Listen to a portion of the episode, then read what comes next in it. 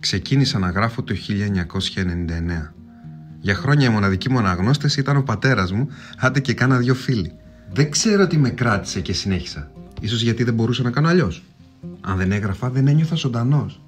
Η ύπαρξή μου αποκτούσε αξία μονάχα όταν κατέγραφα τη σκέψη μου με την ελπίδα να τη μοιραστώ κάποτε με ένα ευρύτερο κοινό.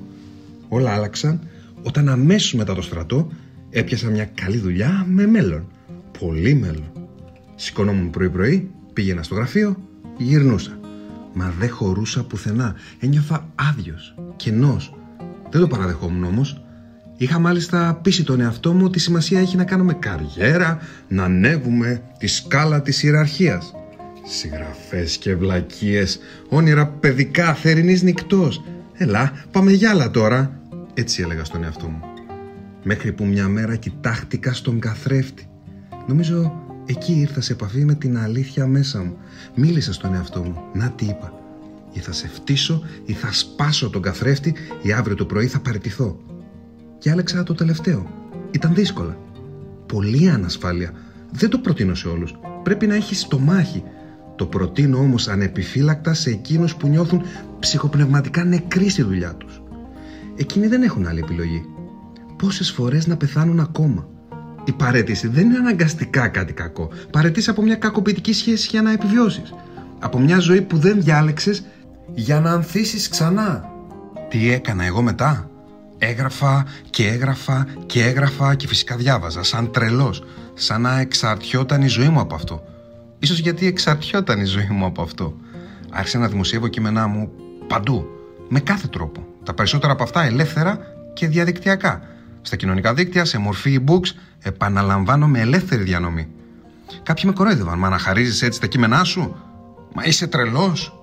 Αυτός ήταν και ο λόγος που ένας πολύ πετυχημένος και πραγματικά εξαιρετικός συγγραφέας που δεν βρίσκεται δυστυχώς πια μαζί μας, ο Κώστας Μουρσελάς είχε γελάσει μαζί μου δημόσια το 2012 όταν βρεθήκαμε στην ίδια σκηνή.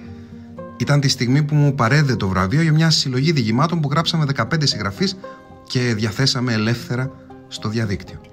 Με πείραξε; Ε, ναι. Και με πείραξε και με ένοιαζε. Αλλά συνέχισα. Η ανάγκη μου για μοίρασμα ήταν μεγαλύτερη από το φόβο ήταν μεγαλύτερη από τον εγωισμό μου. Θα σας φανεί αλόκοτο, αλλά παρουσίαζα πείματά μου σε εκθέσεις τέχνης, στους τοίχου γκαλερί δίπλα σε ζωγραφικά έργα και γλυπτά. Τρέλα σας λέω. Έστελνα διηγήματά μου σε περιοδικά άρθρα, γνώμης μου παντού. Δεν με ένοιαζε το πού και το πώς. Μόνο να φτάσουν στα μάτια και στις καρδιές των αναγνωστών. Έβγαλα και ένα βιβλιαράκι. Μια σειρά ποιημάτων την ονόμασα Μουσικές Πατρίδες Παντού. Σε ποιον εκδοτικό; σε κανέναν, μόνος μου. Οίκος Νίκος. Νικόλας τέλος πάντων, αλλά τι να κάνω που με τον Νίκο κάνει ρήμα. Δεν με νοιάζε το πώς. Μόνο να μοιράσω την αλήθεια μου ήθελα με κάθε τρόπο.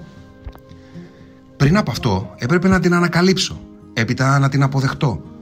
Τότε όμως είναι που ελευθερώνεσαι, τότε είναι που εξαφανίζεται ο φόβος και δεν μπορείτε να φανταστείτε πού μπορεί να φτάσει ένας άνθρωπος όταν δεν φοβάται πια, όταν δεν φοβάται άλλο.